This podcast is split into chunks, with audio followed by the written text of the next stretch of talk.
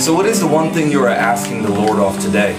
Are you asking the Lord, take me out of this scenario, take me from this situation? I am afraid. You know, in the psalm, David says this The one thing I ask the Lord, what is the one thing you're asking today? You know what that is. But David says, The thing I seek most is to live in the house of the Lord all the days of my life, delighting in the Lord's perfections and meditating in his temple. You see, we need to rewire our brains. When we're living in fear, we're looking at the circumstance. We're saying, God, take me out of this.